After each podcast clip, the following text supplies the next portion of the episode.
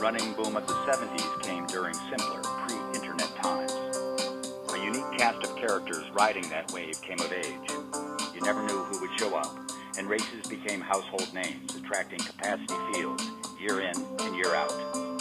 Co-hosts Ron Galuli, John Gorman, and Grant Whitney, inspired by the first Runners Reunion in 2019, speak with some of the characters of the era, share their stories, and where they are today. There's something for everyone in each installment of the Runners Reunion podcast.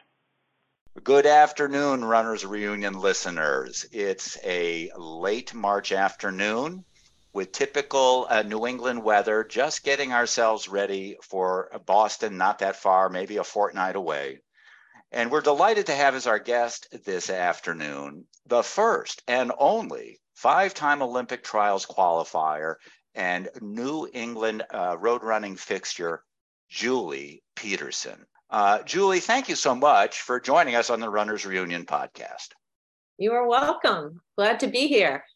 We've got a lot of material uh, to get through, but uh, to set the stage for our listeners, I, I realized to some, with some chagrin that the four of us may have good or bad memories about back in the day in gym class, the presidential fitness exercise, the test that I recall doing at least twice a year from probably fifth grade all the way through high school.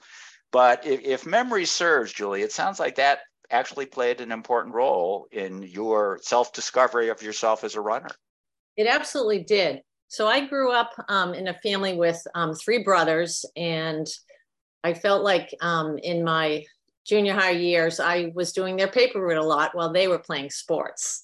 And when I got to high school um, in the 10th grade, we had a presidential fitness test. And it um, one of the things we had to do was run a half mile on the track. And that day, I remember running the half and I beat everyone in the class. And I don't know if just maybe nobody else was trying, but my gym teacher, Mrs. Cummings, said to me, Julie, you ought to go out for the track team. And I was like, oh, that might be fun. So that kind of got the ball rolling um, in terms of my running. But but that was not as a freshman. This was not, you know, this was you know you're into high school at this point. Am i right? yeah, right? so when i went to high school it was um, at beverly high it was 10 11 and 12 so it was actually in the 10th grade. And so so tell us how that felt. What was that like to show up you know if now was this was the test in the fall getting ready for the spring or or how long was it between the two events um, it was in the spring and i i think i had played um, in high school i played field hockey all of my seasons. And then I would run either winter or winter and spring track.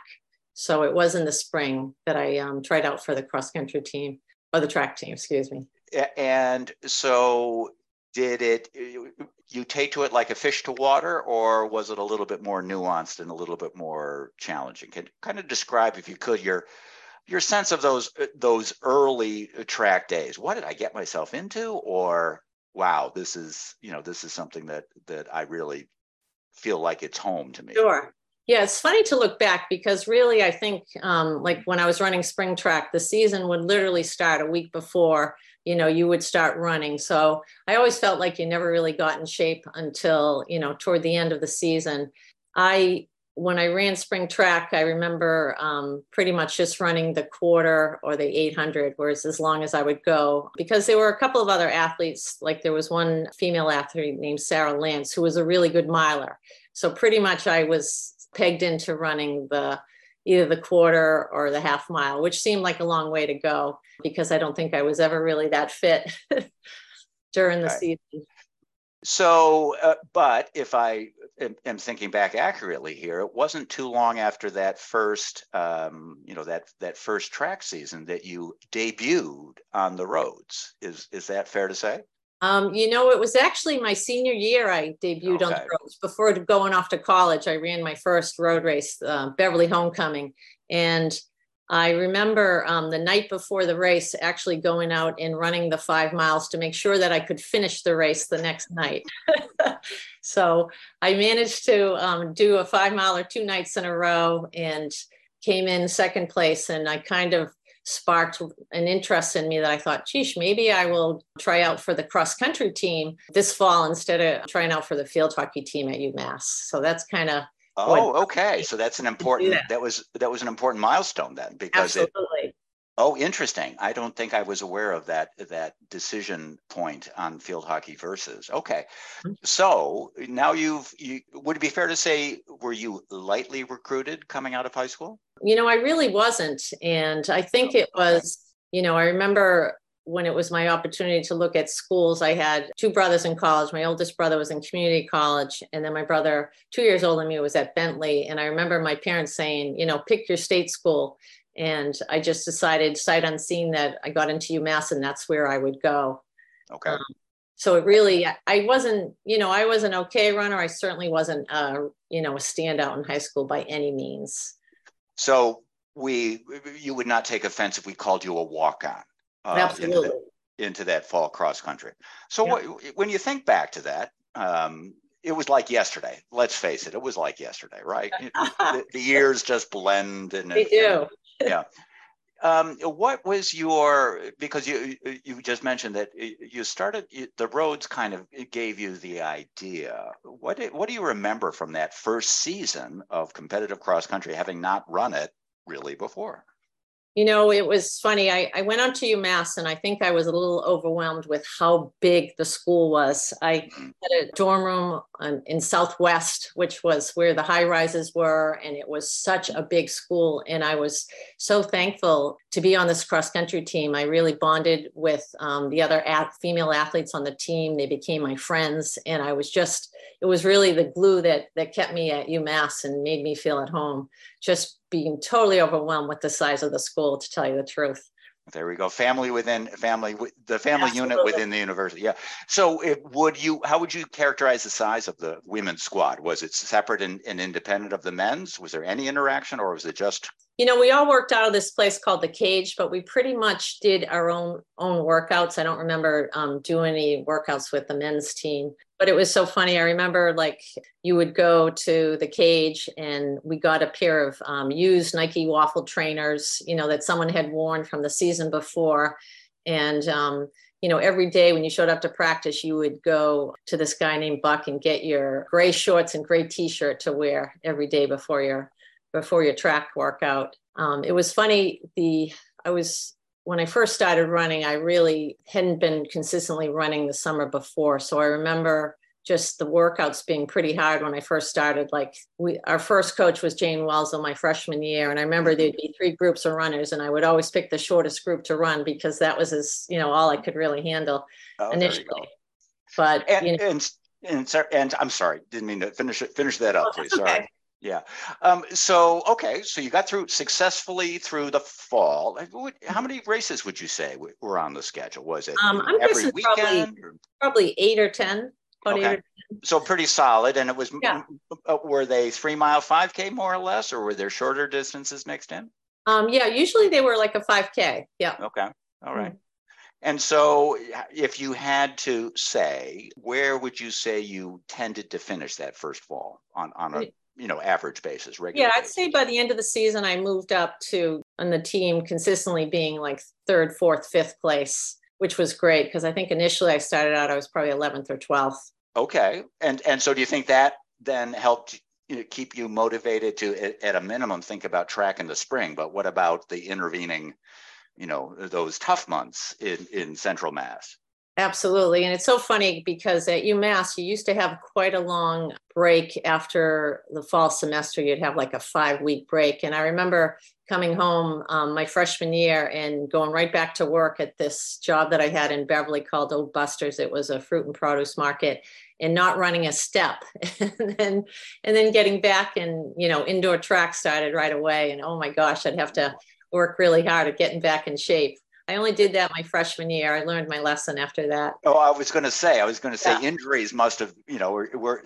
were you did, did you get injured at all, or were were you able to navigate that lack of activity to suddenly intensive um, training? You know, I was pretty lucky in in college. I don't remember really a whole lot of injuries, to tell you the truth. Okay. Yeah. All right. You got lucky. You had the right yeah, gene pool or something. Huh? Okay. Absolutely. Um, anything memorable in that freshman track season, that outdoor track season that that comes to mind? Um, you know, I think just really enjoying it, and I remember um, you know, the workouts being pretty hard. And I remember like being afraid to eat lunch because, oh my God, after, you know, at two o'clock in the afternoon, you would just be doing a really hard workout. So I'll never forget when I came home at Thanksgiving and my parents looked at me, oh my God, what has happened to you? You've lost, you know, I probably lost the, the freshman 15 instead of gaining it. But uh, I just really, I think, got pretty fit pretty quickly. Okay. So, uh, so you navigated uh, freshman cross, despite working at the produce stand, you you were working on your upper body. Let's be honest, Julie. That's, That's what you're right. doing uh, over over the semesters there. You got it. And and nothing nothing screamed success. It sounds like in that first outdoor track season. Did you then did you train over the summer? That's sometimes a loaded question with some of our guests. So I think I need to put it out there because Yeah, I think I, I think I did. I think I really enjoyed my freshman year and was looking forward to um, going back uh, for sophomore year. So I did. I definitely trained, and I think I did some road races probably during that summer too. Just to have fun and some of my yeah, BMX friends. And and uh, what was different when you returned to to Amherst and the, this now this now enormous place perhaps you had a little bit more familiarity with and comfort in. Absolutely. You know, it was funny. My um, sophomore year, Pete was. Um, we now had a new coach, Jane. I believe had Jane Walza, who was our coach, had left, um, and I think she got a job at UPenn. So um, Pete Pfitzinger came along, and oh my God, he was just amazing. He was a, a graduate student, also, I believe, at the time. And he had a very positive outlook with us, just um, would do the workouts with us. Um, it, was, it was just a great team that year. We just had so much success. So uh, tell me if you would. So uh, to help calibrate here, what would be, what uh, year are we talking about? We're talking um, the fall of 79. So at that point, uh, Pete had not achieved his notoriety yet.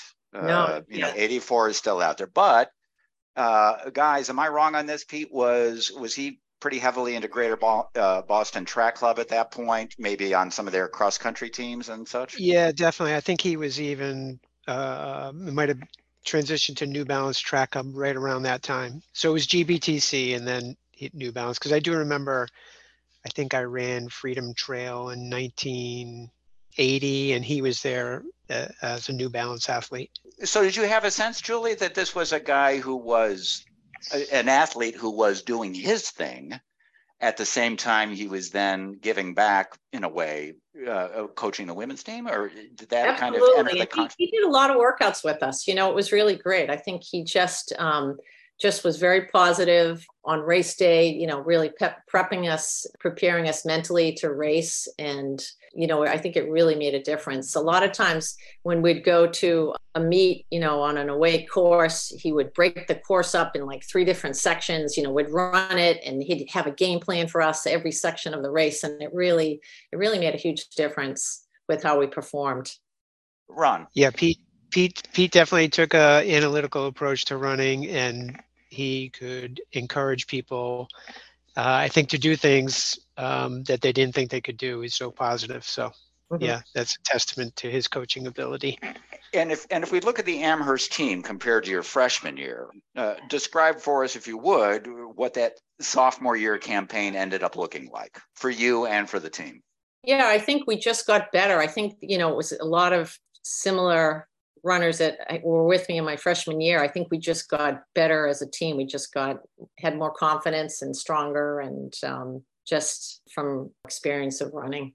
And so, uh, how did you all did, did you guys qualify for nationals, or were you in that kind of discussion? And you individually, were you also making strides in your in your own running? Yep. So that year, um, our team won the New Englands, which was just incredible for us. You know, it was a Division One New Englands, a lot of really good teams with with some really high caliber athletes. And then we ended up going to the nationals down in Tallahassee, Florida. I don't think we did really great there, but it was just fun to qualify for nationals and to be able to go to, you know, experience that caliber of a race. Nice. So it, it sounds like a real, a, a, real step up in, in a lot of ways, both for the team and for you individually between that first and second year. Yeah, absolutely. So, Julie, did you feel that um, actually running with Pete you know, compared to I don't know if the other coach did, but running with Pete actually made you closer or made, made you want to run harder or made you feel better about the running experiments or the team? You know? Yeah, I, I, absolutely would say it. It made a difference. You know, he would do the intervals with us, and um, he just was so supportive of everybody on the team, whether you were number one or number twenty. You know, he just was had a really good attitude, and really, I think, brought the best out in us. I can see that. So, um, can you give us a sense of the arc of that rest of the year indoors? Were you still working at the produce stand, um, um, getting still, your upper yeah. body training in? You yep, know, in still between? went home, did that job, and then um, I remember having a really good spring season that year. Just setting a couple of records at school records. One thing that was really funny looking back is in in 1980 the races that we were running were like I would run like the two mile, the three mile, and at some stage, and I don't know when, they switched to meters. So when I went back to UMass for the first time in, believe it or not, 2017, I could not believe I actually had some of the records and I couldn't figure out why I still had them. And then all of a sudden it dawned to me like an hour later, oh, that's why, because now you run, instead of the two mile, you know, you run 3,000 meters but I had a good, I had a really good sophomore year with some really some PRs and some school records, which was really fun. Uh, so, but it sounds like you've now, as we kind of look at your, you know, your trajectory, there's an inflection point. You've got academically or otherwise, you're beginning to look at running and where you're going to school a little bit differently. Can you uh, give us a little insight into terms of what you were thinking about after that sophomore campaign? Sure. Yep. So my um, freshman year, one of my teammates, a woman named Tina Francario, had gone on an exchange program out to University of Oregon, and I had stayed in touch with her. And um, so she was a year ahead of me in school. And she said, Hey, you should think about going out to Oregon um, your junior year. UMass had a great um, exchange program with a number of schools throughout the country, and I had never been out west. And I thought, oh, this would be really fun to do for a year. So I applied for that exchange program out to Oregon and I got accepted. Was it, it by design, was it a kind of a one year thing or? supposed to only be a year. Absolutely. Okay. Yeah. So I went out there in the fall and, um, you know, I was again, I met um, Tom Heinonen, who was the coach out there at the University of Oregon, really nice guy and kind of was a walk on on the team and uh, it just was a different experience for me. I think I, looking back, I probably trained too hard, really didn't have a good sense of my abilities at the time in terms of pushing too hard and then the days that were supposed to be easy were were never easy in terms of you know he would send us out to do a 5 mile easy run along the Willamette River and it seemed like every workout turned into kind of a racing pace. Yeah, yeah. I mean, you know, it, it, even even then, Oregon kind of has this reputation, men or women. It's it's it's always kind of been that. So I can imagine, or I suspect, that the the, the team chemistry and kind of the, the makeup of the personalities of the team might might be very different than what you had been used to at Amherst. Can you t- touch on that a little bit and describe what that was like? Yeah, it was very different. You know, I think there were some really, you know, looking back who I was running with, I'm I'm just like some of the things they achieved were just unbelievable. Alberto Salazar's wife Molly was on the team. We had this woman Lisa Martin who was a hurdler when I ran with her in cross country, but she ended up being a silver medalist for um, the Australian um, Olympic team in Seoul. Um, Leanne Warren, we just had a lot of really talented fast women, probably uh, just the best of the best. And so it, I think I was a little out of my league in terms of training with them. Race day, I, I just felt kind of flat a lot, and it was just yeah. kind of discouraging. So kind of the kind of the overtrain, you know, racing racing training versus training to race kind of absolutely. which, which, does happen. Yeah. So and now you are miles and miles away from an experience and a culture and an environment that you're kind of comfortable with. So mm-hmm. if i'm guessing from your both your face and what you're saying that it wasn't the most positive of experiences uh, no and i think it i don't blame oregon. I think it was just my lack of um, maturity as a runner and really kind of knowing my abilities. You know, I think it was still a new, pretty new sport to me, but it just was totally different you know, aside from that, I love the school. Um, Eugene is just an incredible city. A little, the school's absolutely small than UMass. I liked that a lot Mm, better, mhm, you know, mhm. um, in terms of the size of the school. And I met a lot of nice people there. So aside from the running on the team, you know, there were a lot of positives that I really liked. So you described going there though as an exchange student with the idea that it was a one year thing. So Yep. so Yep, so you're you're kind of tug and war there because to kind of tug war. The running's not going, but you like the school. So help us help under, us understand a little bit how you navigated all of that. Yeah, so I, you know, I I continued to run after that first cross country scene just on my own, and I really liked the academics out at University of Oregon, and I liked, um, I met some nice people, I liked the campus, so I just decided that I would transfer out there and finish up my senior there at Oregon, which was great. Which, which is what you did. And and, Yeah. and and what was your degree in? Um, it was in community service and public affairs, so kind of like a social work degree. Okay. Yeah. All right. Was there any question, and and uh, that is the spring of '82? Is that roughly? Would that be about right? Yeah. Right. Yeah. Any question of where you're going to go after you got done with school? No, I think I decided I was coming back home, Okay. Massachusetts. Okay. And so, um, uh, was there a job waiting? Was or were you kind of like just going home, get recentered, and then you know figure out what's next? Yeah, I think it was kind of come home and get recentered for sure. Yeah.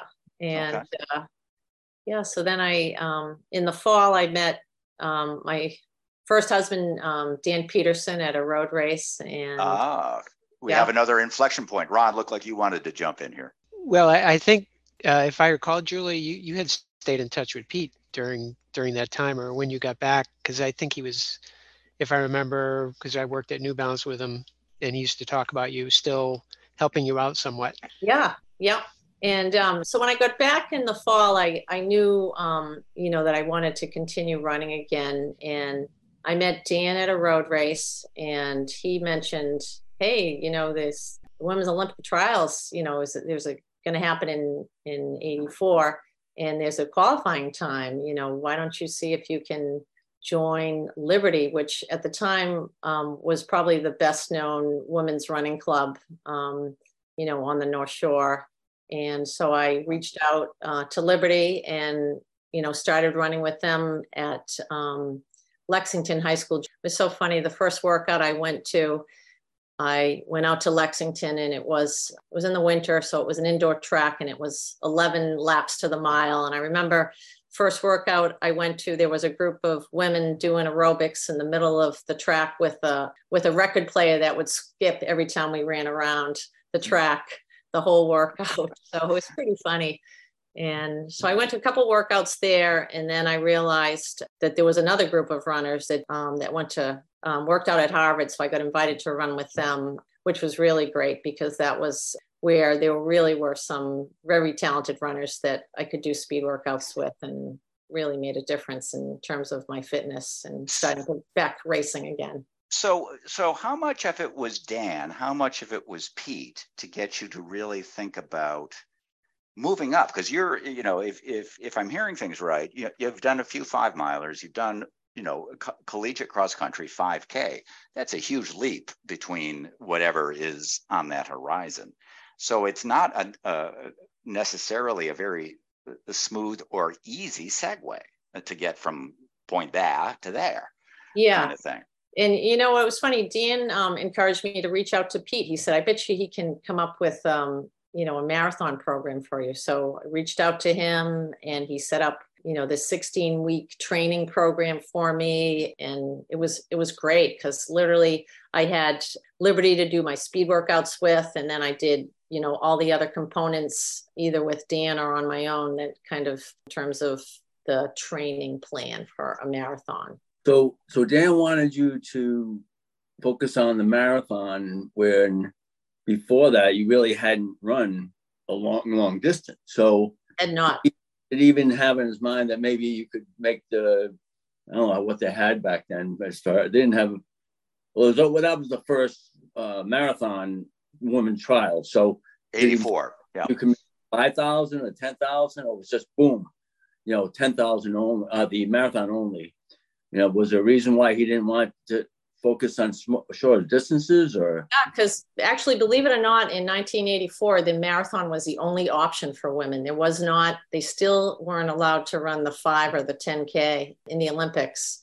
You know, it was interesting. Some other uh, Liberty athletes that were training for the the trials, and you know, I was really lucky because Pete literally would write me up a training program, and then I would do my speed workouts, which is the hardest thing to do on your own you know, with Liberty, and then I'd touch base with Pete every one or two weeks and tell him what I was doing, and would kind of modify things. So he was more of like my mentor. I never did workouts in front of him, but kind of had I had the training plan from him. So, so, but to get to the trials, you need to get a qualifier. So that means you got to run a marathon or two or three to get the qualifier. Mm-hmm. You know, to do that. So describe for us your your baptism by fire, that first sure. marathon, and what what the heck did that you know what do you take away what do you recall from that experience sure yep so i so i joined liberty in the fall of 82 and was working out with them pretty regularly and starting to do some road races mm-hmm. so i had planned on um, running boston with dan dan had done it um, the two prior years and at that time was a you know kind of an established marathoner more so than me and so i decided okay i got to run a qualifier at that time I had to, being in my early 20s, you had to run under 310. So I ran this Newton Garden City Marathon five weeks before Boston and ran a 308 to get my Boston qualifier. And then I ran Boston with Dan. In 83. In 83. Yeah. how, how many weeks in between? Only five. Oh man. Uh, yeah, so it wasn't the best of planning, you know, a little so we looked at it as just a, you know, a long run, probably too long a run, 5 weeks out to run a full marathon. Wow, but Boston is Boston, so Boston is Boston. So we went and uh, you know, I I was trying to run 251.16, so we figured out the pace that I had to run and I ended up, you know, running step for step with Dan. I felt pretty good till Cleveland Circle, which is a long way from the finish line. and, you know, the last couple of miles, oh, it was so hard. I bonked, you know, it was pre pre goo, pre power bars, pre anything. And oh man, what a struggle it was that last, you know, five miles. I remember turning the corner at Hereford Street and just thinking, oh my God, I have to run up this hill. it's just a little bit of an incline.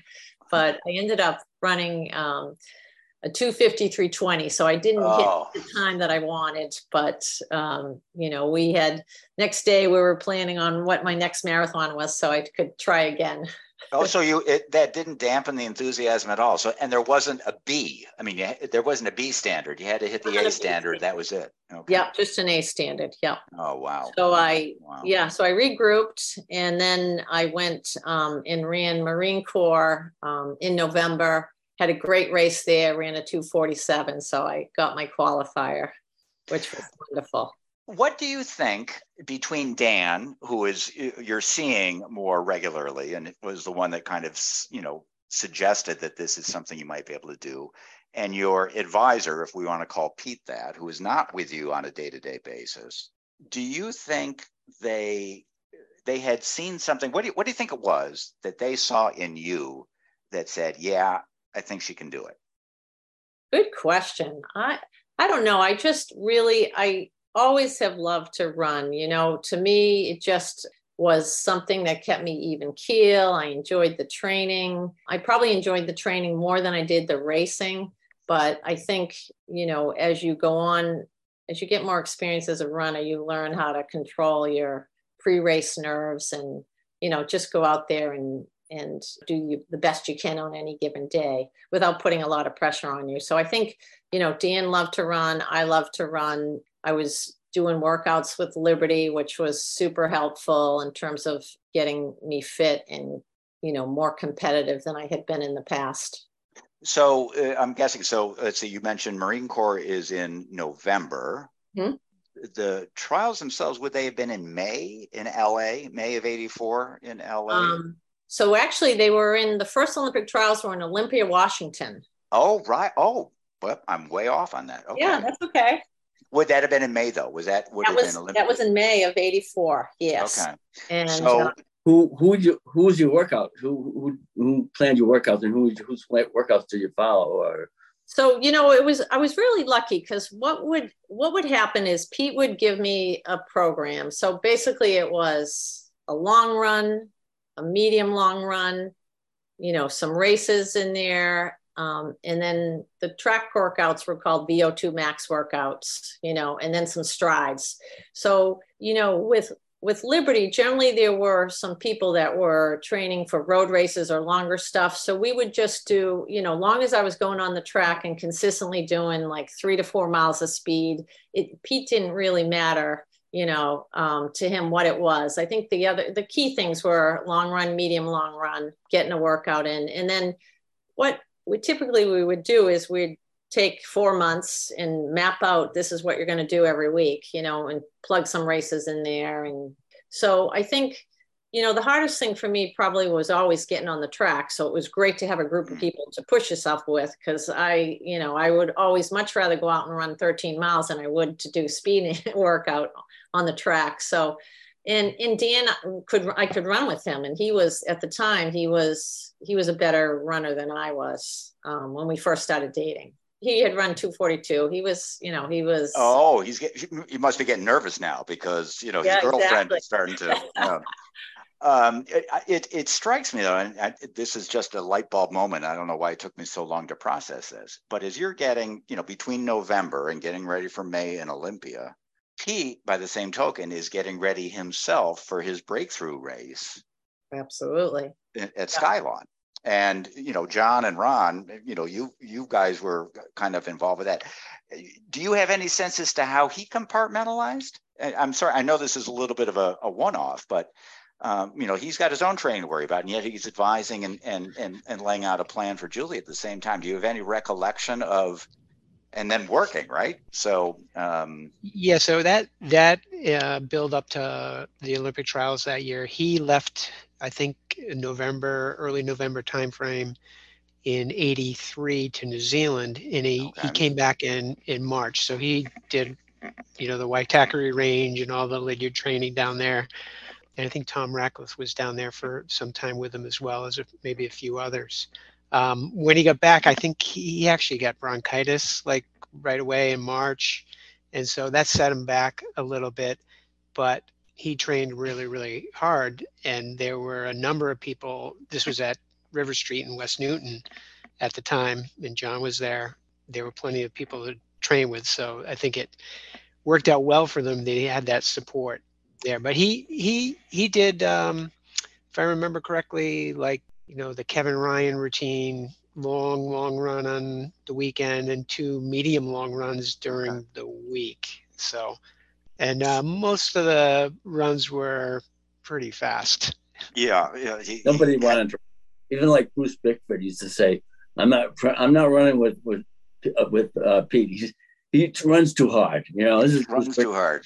Yeah. Well, and there's something said for that, right? So, so Julie, it, it you know, it, as we kind of follow the arc here, um, uh, you know, do you feel like you recovered well from Marine Corps, but it's not like your health for the first time is 100% as you're getting closer and closer to Olympia itself, right? yeah so i ended up getting um, plantar fasciitis one of many left foot Oh, injuries in my life it's the only thing Okay. that's ever been an issue is my left foot and so you know if you've ever had plantar fasciitis you know it hurts at rest but then you go out and run and it it the pain lessens as you use your you know as you're running and then it kills you afterwards but you just keep doing it again and again so i and, and how long, how how far into your buildup was this hap? Was this? were you know I, I wish i could recall i just remember going to this podiatrist um, ken chaser and beverly and him doing ultrasound on my foot and i'm trying to tape it up and you know just suck it up and run with an injury which you know looking back i hadn't gone to pt school yet so i didn't realize i really should have just rested it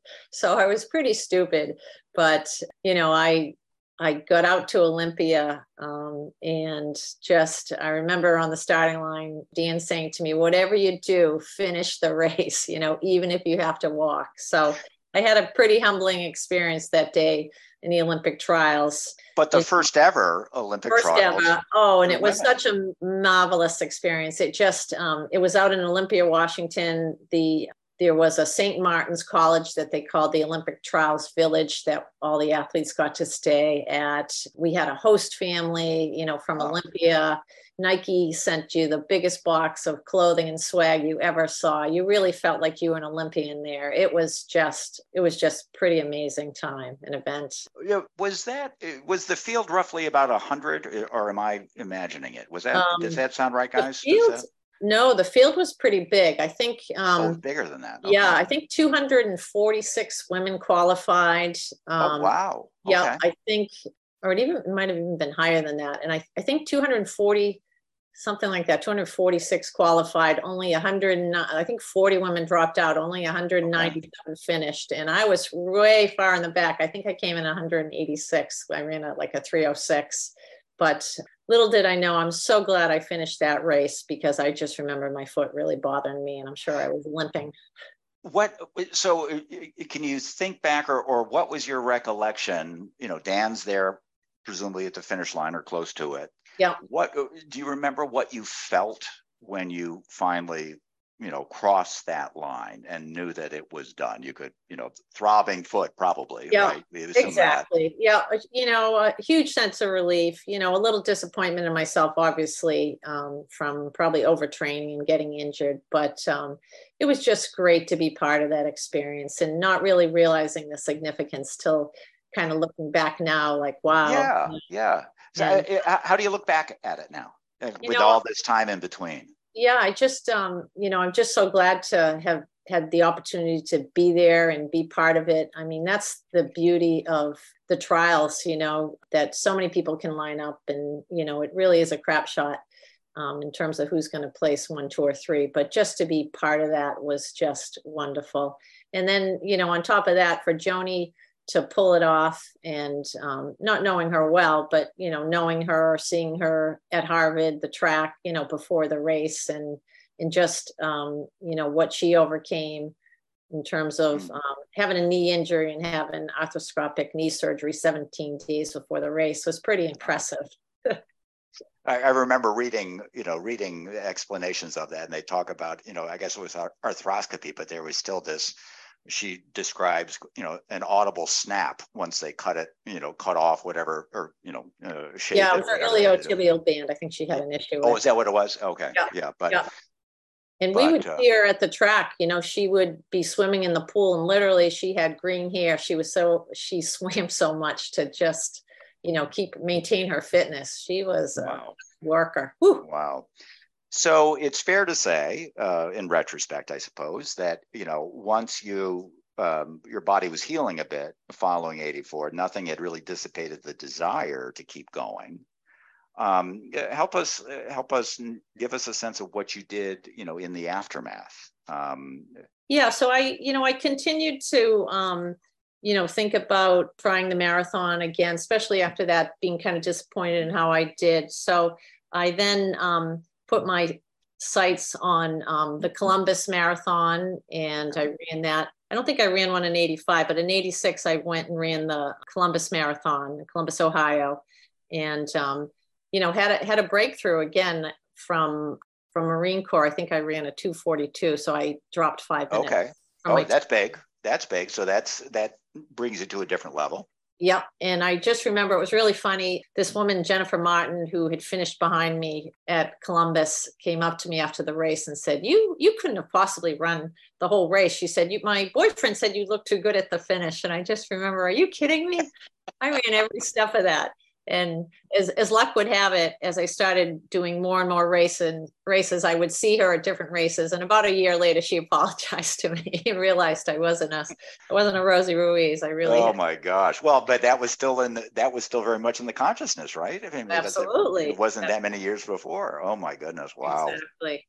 Wow. So so let's fast forward then a little bit. So you've you've had that breakthrough, 242. Yep. Um, that's five, you know, five minutes. Did that open the door to more sponsorship, or did it open up additional training opportunities for you? How how did that? Work yes, I'm trying to think. I probably was getting shoes at that time from Saucony and Power Bar. I think was another sponsor, and basically, I think what they were looking for every year is, you know, what have you done this past year? Were you in the newspaper? You know, did you run some big races? How did you do? So I, I don't know if it really opened up anything specifically at that time. And it seemed like I ran um, that around 242, a couple of races before I finally um, Okay. made another jump.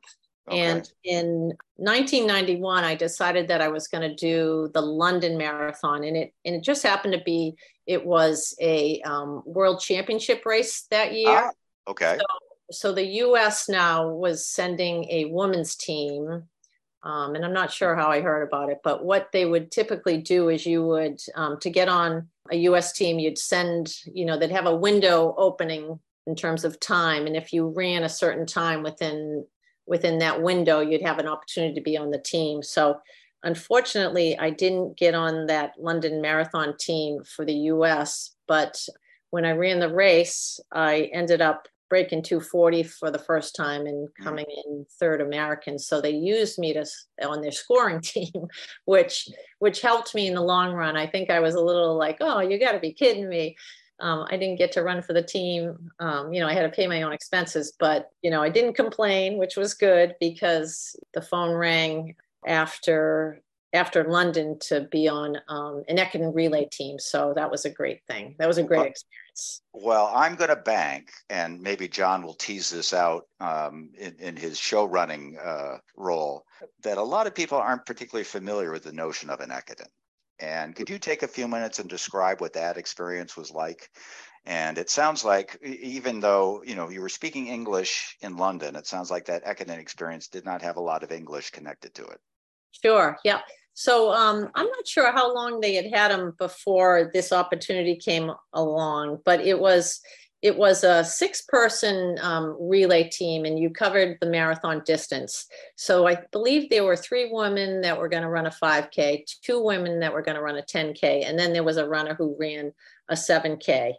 So I went over there on um, a six person team. It was um, a relay, and you actually, instead of using a baton, you wore a sash that you would hand hand off to the to the next runner. I was the fifth leg when I did it, and um, it was an amazing trip. It was a nine day trip. We flew from, or I flew from Boston to Chicago to San Francisco, and then I took a flight that was 11 hours to Tokyo and then another four hour flight to Beijing. So it was was a long way.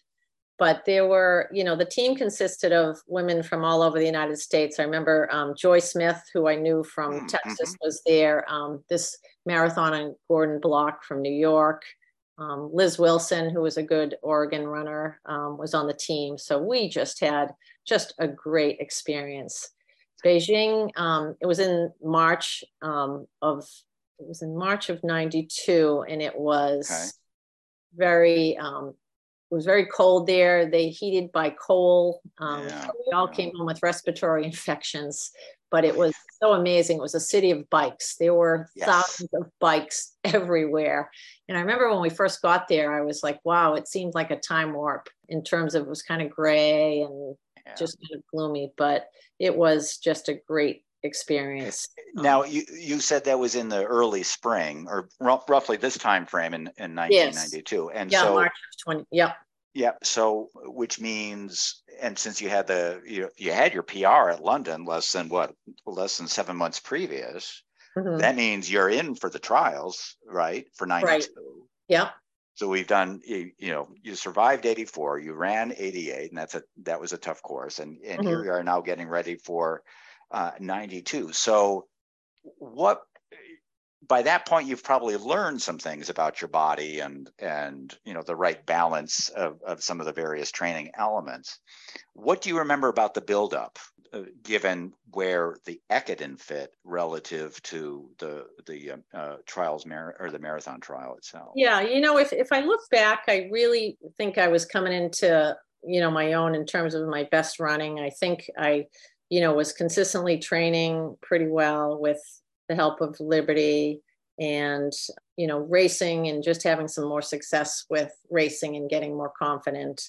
And in, in being able to tolerate i guess a little more the work involved you know in in the late 80s i went back to school and got a physical therapy degree. So i think that was you know i was still racing during that time but i think in the early 90s i was through with school you know i was working i was able to um, just can train more consistently. I remember I was working for a Lahey clinic at the time, and they would let me take a chunk of time in the middle of the day to train, which made a huge difference, especially in the winter, yeah. to get my running in. So, uh, as as you and I think I may have gotten my dates a little bit off. It, it sounds like maybe the trials happened before the Ekiden. Did did I get that mixed up, or no? No, you were right. I was right. Okay. Yeah. So, so uh, describe that race because isn't that one of the, if you look at all of your five Olympic trial qualifiers, right? Is this the one that stands out? Is this the is this the apex from your? From your I, I think it is. You know, I was really lucky. I I decided. I think back, you know, in the early '90s, that our winters were really kind of tough around here, more so than they are now, and even in the '80s. Mm-hmm. And so I decided um, to go to um, Houston before the before the trials and train there and, and do a couple of races in early January. And I did, I went out there for about 12 days, stayed with um, a family that my, my dad knew from someone that worked for him and, you know, got, got a 5k, I mean, got a five miler in, got a 10k in, just really training a little bit harder and just focusing on, mm-hmm. on the running. So I think that really helped me were was Dan with you at this point, or? Um, so I went out there by myself. Yep. Okay. I was married. Yep. It was pretty, okay. yeah, and um, just um, you know had the ability the ability to really um, focus on on training. And and I'm sorry, just to kind of connect the dots. Uh, you and Dan got married what year? Um, we got married in '85. In '85. So, okay, so yeah. you'd been you'd been married for a while. You had that yep. that that that uh, support. Uh, yes. You know, for and and so this was really coming to its uh, really exactly. the yeah yeah. So uh, tell us a little bit about your memories of the race.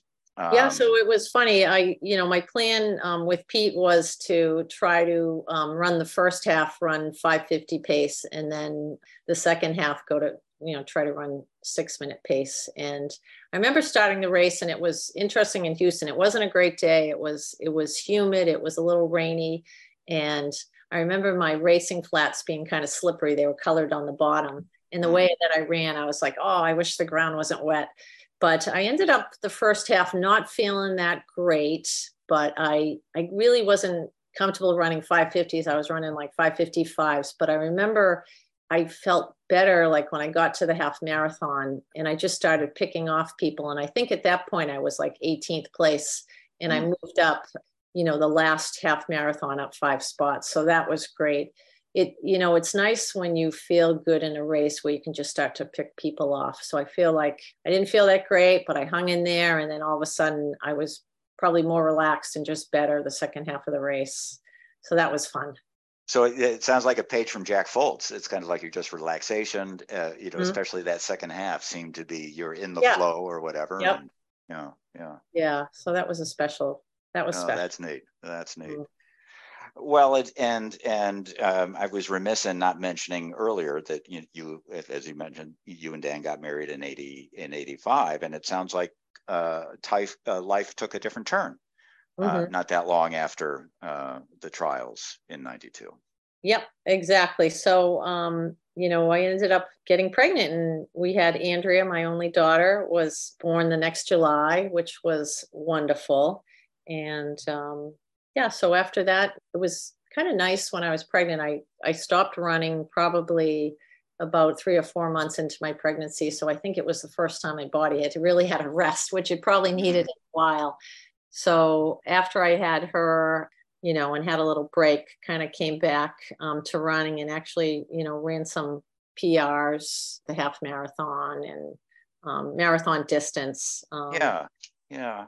Um, can you can you take a moment now because I know it's such a uh, you know it is it, it's a part of you. Um, tell us a little bit about Dan at this juncture.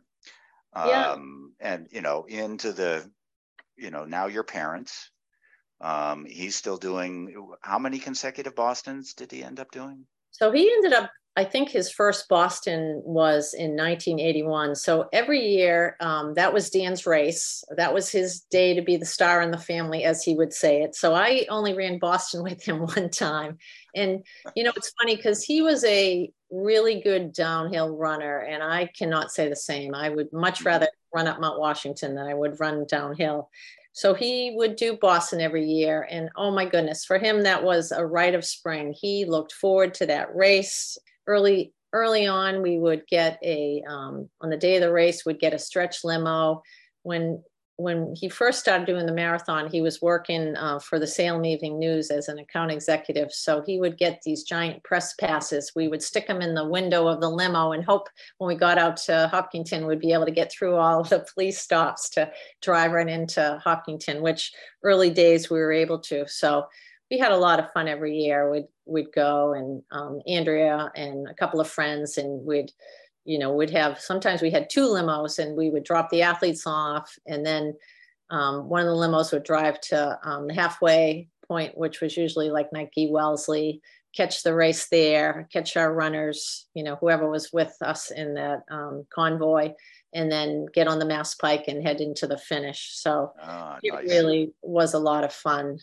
As I think I might have told you, Dan um, in 91 had uh, a melanoma on his chest and mm. um, we were really lucky it didn't he didn't have a reoccurrence until about 2000 so that kind of changed the trajectory of of life a little bit in terms of um, dealing with um, the reoccurrence of that his yep. cancer so so in between and thank you for you know setting yeah. that uh, uh, that that framework so in between you've got these you know these really positive connections with boston and there's also another olympic trials in there mm-hmm. we've got 96 you know yeah. and and so andrea is roughly three years old um, that yeah. had to be an interesting uh, you know so you know she's moved from toddler to you know infant um, probably running all over the house and everything and you you are parents juggling work and training and a kid yeah. and so that's not easy absolutely Get, yeah absolutely getting a little harder um, as she got a little older and um, so in in 96 i was getting ready to to run the trials again, and that was going to be my fourth time. It was in Columbia, South Carolina. And the day before we were going to be flying out, I gave Andrea a bath in the afternoon. And um, when we were finished, I was coming downstairs, the phone was ringing, and the plumbing from the tub had a backup problem into a sink downstairs. So the aluminum foil in our floor in our kitchen got flooded I came down the stairs, the phone was ringing. I rushed and I slammed my knee into a door frame. Um, oh, I, I can't even tell you. So upsetting. And my knee swelled up. It looked like a grapefruit. It was so huge. So I iced it. Next day, we get on a plane, we fly to um, Columbia, South Carolina. And fortunately, because of the trials, you know, and a lot of people sometimes have nagging um, issues prior, pre, prior to the race. Um, they had some athletic trainers there and some PTs. So I, for the next couple of days, put E-stim on my knee, iced my knee, took anti-inflammatories, did everything I could. And I was really lucky. I think if it was a day earlier, I probably wouldn't have been able to run, but that happened on a Tuesday night. The race was Saturday, and I tried running for the first time on Friday. Was able to run wow. about 25 minutes and said, you know what, I'm going to get out there and do the best I can. So, all right, I, I got to ask what your your mindset is Oh, it was terrible. I, I, was I was worried sick. You know, I just you know it, it's one of those things that just sometimes things happen that you can't plan for. And I think I was you know I was pretty fit. I was racing pretty well at the time, so I just said, you know what, get out there and just do the best you can. And um, you know that was kind of my mindset. And I ended up you know I ended up doing okay. I ran you know a 243, which considering the shape that my knee was in um, I, you know, I was disappointed, but I wasn't disappointed with, you know, my time and was able to finish. So as you look back now, um, you know, decades afterwards, Mhm. what do you what do you think about when you think back to that race? You think about the pain that you were in. You've got a golf ball or a, or a grapefruit sized knee going through that. What does what do you think? Either um, in, in in review, do you think you were crazy? Do you think you were, you know, what do you think about? What does it what what does that memory uh, conjure up for you? Maybe that's what I'm trying to ask. You know, I think um, it probably conjures up, you know, on any d- given day, do you do the best you can. I think if it was an Olympic trial, I probably would have passed on the race. But, you know, I had this posse of people. I remember Pete went out there, my parents went out there, we had friends out there. It oh. was really a big deal. So I just said, you know what, I'm going to get out there and just try, you know, see see what I can do. So I think I just had the mindset, do the best you can. Do you Which- think to, do you think to, today that Andrea did she have any memories of that or was she too young? Um, I think she probably does. She had a lot of fun going to um, a lot of the races Okay. with us. So I think she does probably remember going down to you- Columbia. you that's cool. No, I just Yeah. was curious. Yeah. Because that's it's the toughest thing to do, right? You're walking on one leg and yet you're going to then run 26. That just doesn't it doesn't doesn't add up. Yeah. so you come back from that experience you probably had to um, and and we're going to have to tighten and, and you know uh, wind this down in a little bit here now you've moved on you're at a different place in life um, post 96 you've, you've got a growing family and um, yet we know that there's one more marathon trial in you but this segues it presumably segues a little bit back now more towards Dan. Is that fair to say?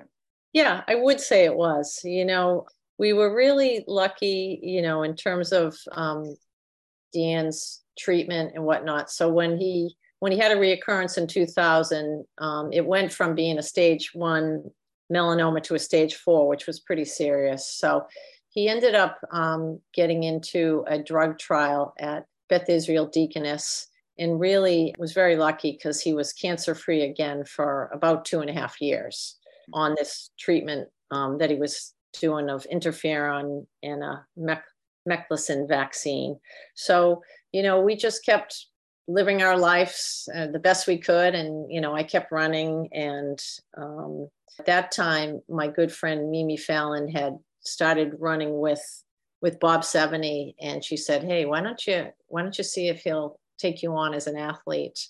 So I kind of switched switched from Liberty, and I ran for a short time for um, Fred Tressler right after I had Andrea because Liberty had a switch up in coaches, and so I um, joined up with him, and he was very um, a great coach. Very, it was very very intense. A lot of, he really focused on his athletes, had a lot of control of what they did for racing, and was super committed to um, to his athletes in terms of not only a track workout but a Saturday morning tempo run. And I think I probably got as fit as I ever could have been, you know, under his tutelage because he worked us harder than anybody else I had ever trained with. So, uh, since that's a name that that people will recognize, those that our our our uh, audience will recognize, and obviously Pfitzinger is a name that our audience is going to recognize.